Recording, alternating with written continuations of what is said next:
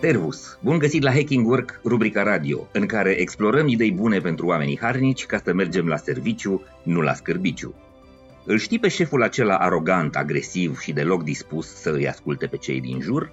Cel care se consideră dintr-o clasă superioară, convins că este atins de geniu și care știe mult mai bine decât toți ce și cum trebuie făcut. Cei mai mulți dintre șefii din lume reprezintă principala sursă de nemulțumire a angajaților lor – o cercetare publicată de Harvard Business Review arată că pentru 75% dintre angajații americani, șeful este cel mai rău lucru cu care se întâlnesc la muncă, iar 65% dintre ei ar accepta chiar un salariu mai mic dacă ar avea un șef de treabă.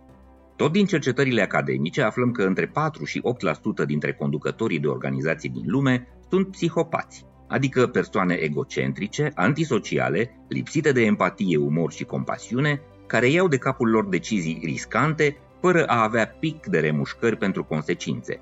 Procentul psihopaților este de sub 1% la nivelul populației generale. Cum se face atunci că psihopații reușesc în procent atât de mare să ajungă șefi? Cum se face că 80% dintre angajații din lume sunt lipsiți de motivație la muncă, iar principala cauză este șeful lor? Răspunsul este simplu. Puterea atrage psihopații, dar puterea și corupe. Exercitarea puterii produce pas cu pas modificări în mentalitatea și comportamentul celor care primesc roluri de conducere. Șefii abuzivi suferă de hubris, sindromul puterii excesive.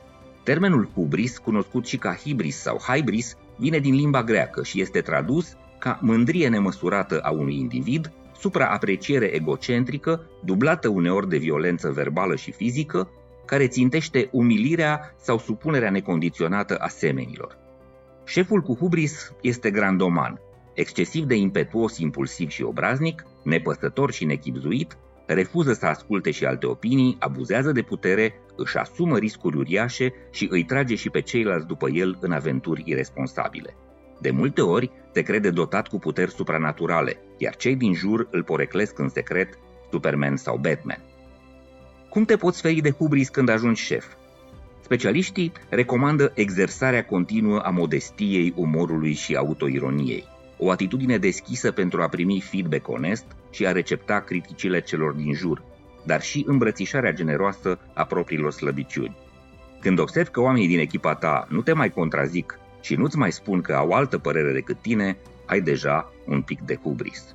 Cam atât pentru astăzi. Eu sunt Doru Șupeală și îți mulțumesc că urmărești Hacking Work la radio, dar și online cu podcast, newsletter și articole pe blog.